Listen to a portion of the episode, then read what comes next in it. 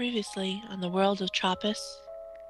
In Book 1, The First Snows at Menta, our heroes did arrive in the village of Menta, only for their company to grow as they set out into the Menta wood in search of a young boy who had gone missing. Attacked by wolves, the villagers had said. But the villagers knew not all of the tale. They knew not that the evil Unseelie Fay had corrupted the forest guardian and through her turned forest against man. The heroes did tread bravely through that Menta wood, only to be attacked by the shadowy servants of the Unseelie. Surviving that encounter, they trod deeper into the, those woods, harried by stark visions of the future that plagued one of their members. In the forest's core, they found the black-hearted oak, and a bitter battle was fought. Only through smart thinking was the evil of Menta destroyed. But the heroes were not yet free. In Book 2, The Dreams of a Dead God, the heroes met with the noble Seelie Fae, where they tasked the true travel to the Pillars of Valence and return what they found there. Only then would the Seelie King send them home. For this they were joined with a woman named Anna Raincourt. The journey through the Dreamlands was not an easy one, and often our heroes were separated. Each pillar required that one hero face his inner demons to triumph. It was in the Court of Judgment, Alexia's pillar, that we found out her secret that she is a tiefling. That was not the only strange revelation, however. For each and every pillar the heroes would meet a brown-robed man with a familiar voice. It was only when they reached the final pillar did they discover that the voice was of Roland Laurentia, one of their number. After fighting such terrible beasts as the frog-like Cathorn and the white dragon Frandol the Destroyer, our heroes returned to the Seelie Court. There they received some gifts and some punishment for their deeds in the Dreamlands. One of their number even received a curse so they would not be able to tell a lie for an entire year. It was then, only then, that they found out that their newest companion, Anna Raincourt, was none other than the Seelie Queen. Finally, they were sent home.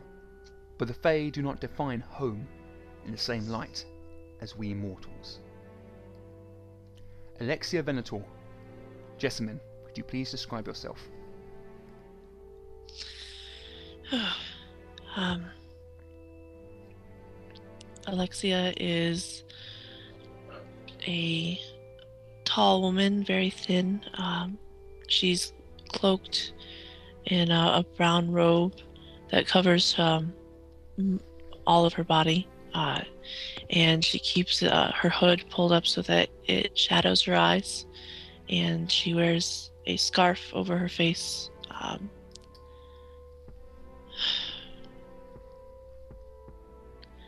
recently, uh, the party discovered that she uh, has a tail as well as uh, cat-like eyes, um, among other tiefling-type traits. Her hair is brown and her eyes are greenish.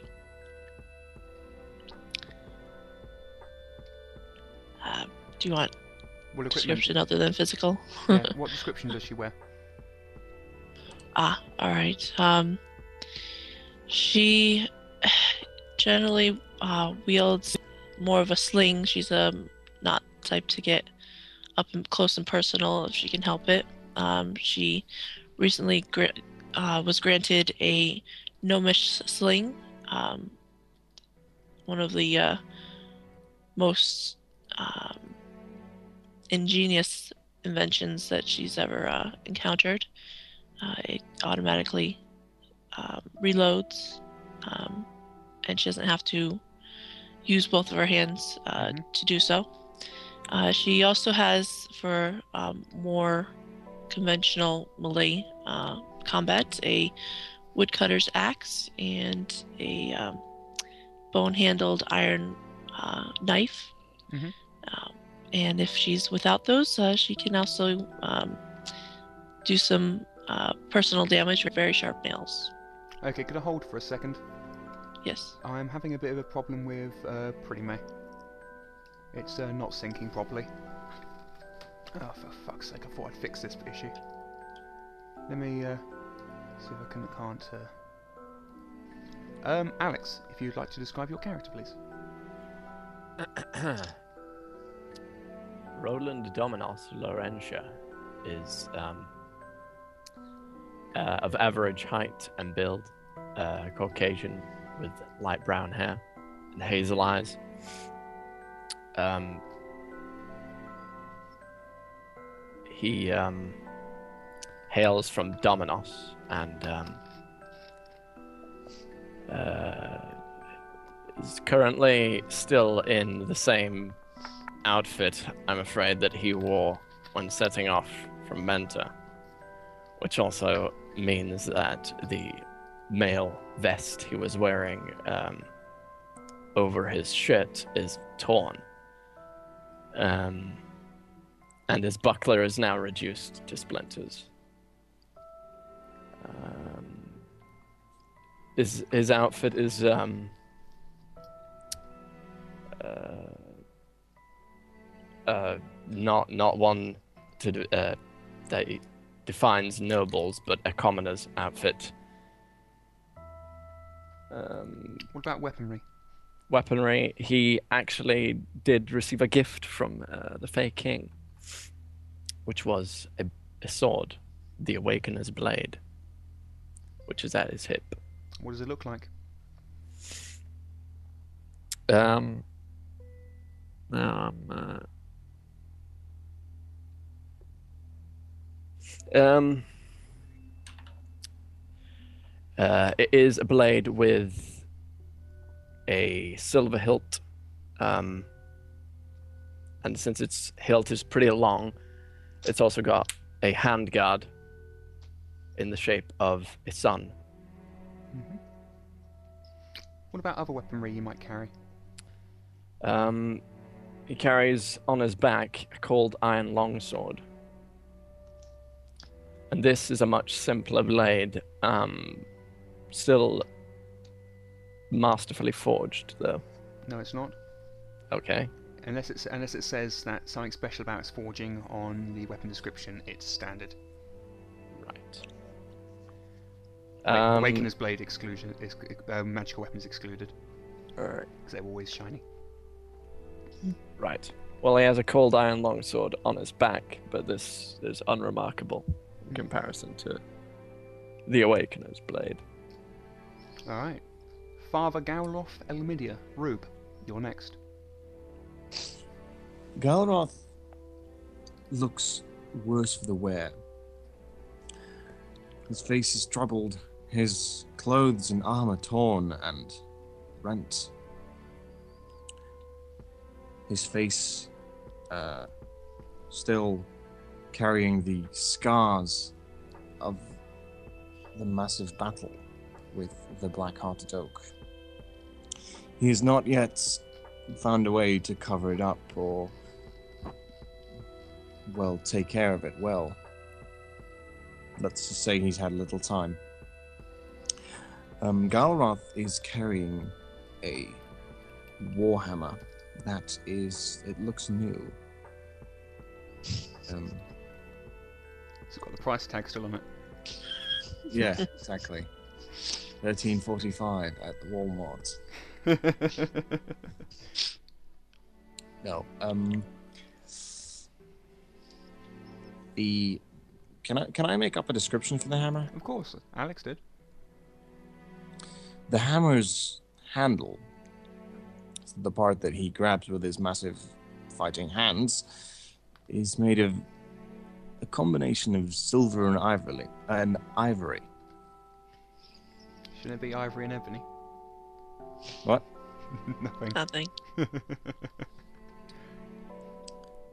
The hammer's head is made out of a solid block of granite, it laced with steel edges. Hmm. Interesting. Is there any On his else- back, Sorry. Yeah, sure. No, no, no, Um, on his back, a broken uh, shield. Well, a very worn shield with cracks and What does the shield look like? nicks. It is, in fact, a shield. Um, it resembles a kite shield. It's a rather wide, rather No, it doesn't. broad. What? Kite shield is something completely different. A Taj shield is more rectangular. Um, I think um the do you know the guy you know the uh, spear infantry in um Mount and Blade. Yeah, The ones that have the big rectangular, rectangular shields and piss me off no end. yeah. That's the shield. Righto.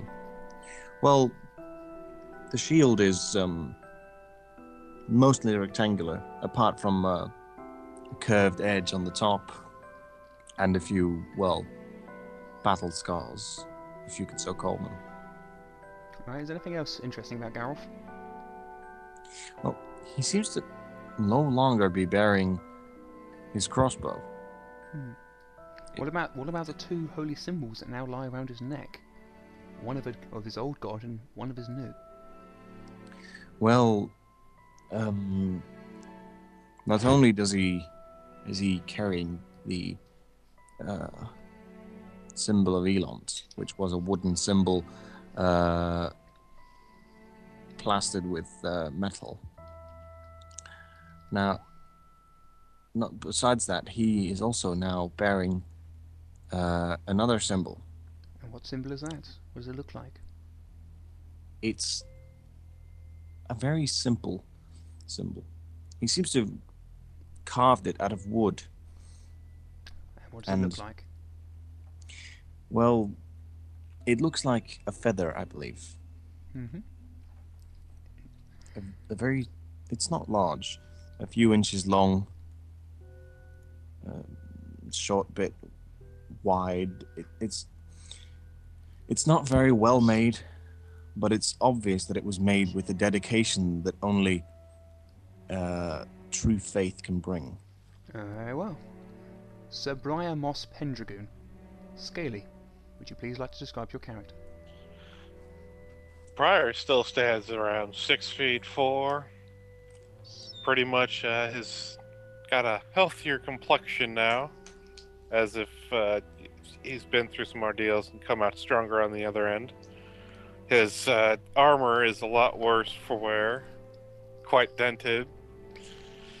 Uh, carrying his uh, long sword as always.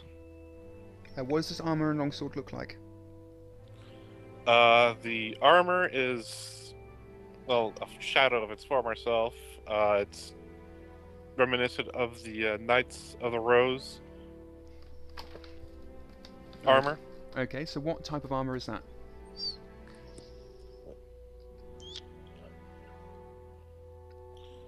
What was it? Uh, I can't even pronounce that. Plate armor, yes. I was trying to go for it as like the iron. Uh, fuck it, I'm not gonna be able to say it. okay, d- dented Rosalcium Beneficium Iron Cuirass with Ankton. Okay. That's covering your body. Your legs are covered by cracked iron shin bolts with Ankton and mail goussets. Mhm. Okay, And what about your sh- got- what about your new shiny shield? This new shiny shield is not going to be very new or shiny very, very much longer because he's ditching that thing the moment he realizes it. And Because his old shield, his his old shield, is no longer there. His old shield, which he had entrusted, is gone and has been replaced by this fake cursed item. hmm And what does it look like? I have no idea. Well, if you remember, I mentioned yesterday, it it it, it is a iron grey shield with a rather large pink heart set upon the face, and it is a heater shield. So that's the uh, traditional shield a lot of people think of when they uh, think of knights. That's right. You have the companion shield. He also has two other curses, one placed by uh, the mental wife and the other placed by the entire group. which his permanent or his perpetual smile is now pretty much vacated his face for a more mournful I'm going to get the fuck out of this group as soon as possible look. as the mental wife gave him the ability to never ever ever again lie for the rest of his life I think that was a year, wasn't no, it? 366 days. and within a year 365 days i'm going to die based upon my party's decision to kill me off Excuse me? So for the rest of my life, I can no longer tell a lie and must answer every question posed to me. I love the way you put that. Druce Braden. Matt, welcome back to the group. And Uh, um, thank you. it's Thank you. your turn to describe. All right. Well, uh, Druce is a young man of unremarkable height, uh, with uh, a reasonably tanned skin. He has dark eyes and a and an unruly mop of uh, mouse-colored uh, hair that uh, pretty much does whatever the hell it wants uh, on the top of his head, with the with the exception of the s- single very fine braided queue that comes down the back of his neck and uh, reaches almost to his knees. He's uh, he's uh, traded in his uh, tree bark armor for some uh, nifty new uh, ring mail, and he's leaning upon a a very a very interesting looking spear, the head of which is a of a mirror polished silver sheen no one knows it, but Druce is trying to figure out how to tarnish that so it's not quite so shiny. Gleam, gleam. The uh, the um shaft of the spear is uh, polished oak, which uh, he he actually likes because it's got some uh, some some ivy, uh, spiraling ivy carved down its entire length, which helps him uh, with his grip and also looks very tree huggery, which is cool. uh, sat, Uh, sat hold, next, hold, hold, sat hold, next. hold, hold, hold, hold a second. Someone's breathing on the mic. I think that was Matt. Okay. Matt, you're breathing on the mic. Well, well, well, yeah, I'm breathing. It's kind of hard to speak without doing so. but, um, No, no, I'm sorry, Matt. I'm sorry. You've got to hold your breath. How dare you not be undead like the rest of us? and uh, sat uh, to uh, Druce's right is uh, is a medium-sized uh, fox-like dog, which is uh, idly chewing at a at a fringe that's hanging off of uh, Druce's boot. Um, by the way, Druce's boots look extremely chewed up. Perhaps he has piss stains up his legs. I know my old dog used to used to think my used to mistake my uh, leg for a lamppost whenever I take him out for a walk. But that's uh, that's Druce. Oh, um, oh, uh, unless otherwise uh, specified, there is a smirk firmly planted on Druce's face. Okay, and then that finally brings us to Lady Carolyn Raincourt, descendant of Queen Anna Raincourt of the Fae. And that is uh, Natasha. Perhaps you would describe your character. Um, Carolyn, right. this is a character I haven't thought about for ages. Um, right. Yes, her name is uh, Carolyn Annabelle Raincourt. Um, it's unknown how many generations she is from Anna, of course. And um, uh, people in her family have a tendency to call her Annie, if that's a reference to Anna or any other previous Raincourt female. That's left up to you people. Um, she's tall for her gender and her age. Um, you'll find her decked out in the full armor most of the time, being a Rosaceum Restitutus, yes? Yeah. Which is a Knight of the White Rose, which translates to uh, the healing party. Um, she's taken an oath to aid every person that she ever comes across, should they ask for it. And it's because of this oath that they take that most other um, people of the road, most other Rose Knights are sus- suspicious of this particular family. Um, she is fairly young, mm, late teens, early 20s, as I said. Um, her hair is of a very sort of light blonde. Her eyes are violet, but much like Anna, from far away, it just looks very piercing light blue. Um, she carries three weapons. She carries uh, an iron longsword. She carries the is it Misericord Yes. or Mercy Knife that she was awarded. Um, being the top of her class, quotation marks there, in in when she was training, um, she was awarded uh, the silver Misericord for being quite good at that out of that group. Um, and of course, everyone will remember the halberd from book two, which is not okay. Wood shaft. Uh, it's looking fairly dull at the moment. The uh, head looks fairly worn. Um, you might catch glimpses of blue or violet lines in the wood, but it's just fairly looking fairly used, as if it's um, been around for quite a long time. And um, as for her armor, she has the iron cuirass. Um, is it barbute? Uh, sorry, let me hover over. you. I believe so. I've lost Barbet. it. Ah, yeah, Barbute.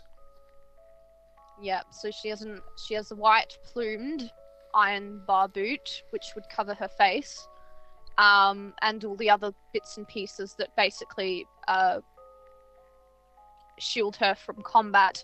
She also has an oak heater shield, Mhm. and um, a uh, through the uh, through the metal and uh, wood, you'll find signs of the Rose family, and also uh, on her person her family's coat of arms, being that her family is a knight noble family.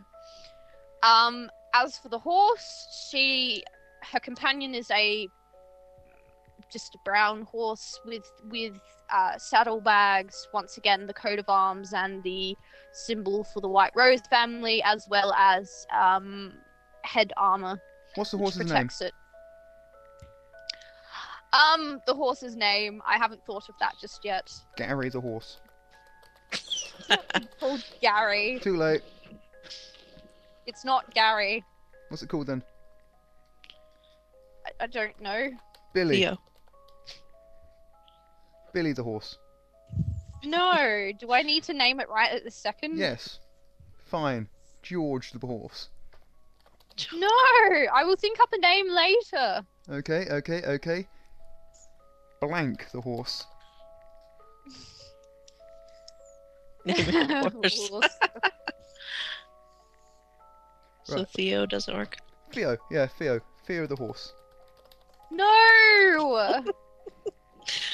Okay, okay. Not. It's not important at this moment. I will think up a name later. No, I've already named him. His name is now Mr. Blanky. No. Too late. No. Oh God. Just- Mr. Mr. Blanky likes being called Mr. Blanky. Call him the wonderful Mr. Red. Just leave him as the warhorse for No, the moment, no, and I'll no, think up a name it- it's, later. It's, it's Mr. Blanky. Fine. For God's sake, fine. just leave it as the fine, horse for the moment. Fine, fine, fine, fine, fine. Oh, did I mention it was fine? Yes. Can you put me back on my horse, please? No. You ask for a lot, don't you? Uh, give me a second. I just need to make your ownership of him again. Doop-a-doop-a-dee. You're now back on your horse. Hooray! But your horse appears to be Oh. on you.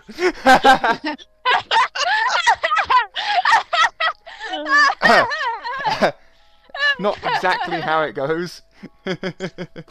okay, guys. And- Um, after the character character description, we can now begin. In Soviet Russia, horse mounts you. Oh, Thank you. God. Thank you very much.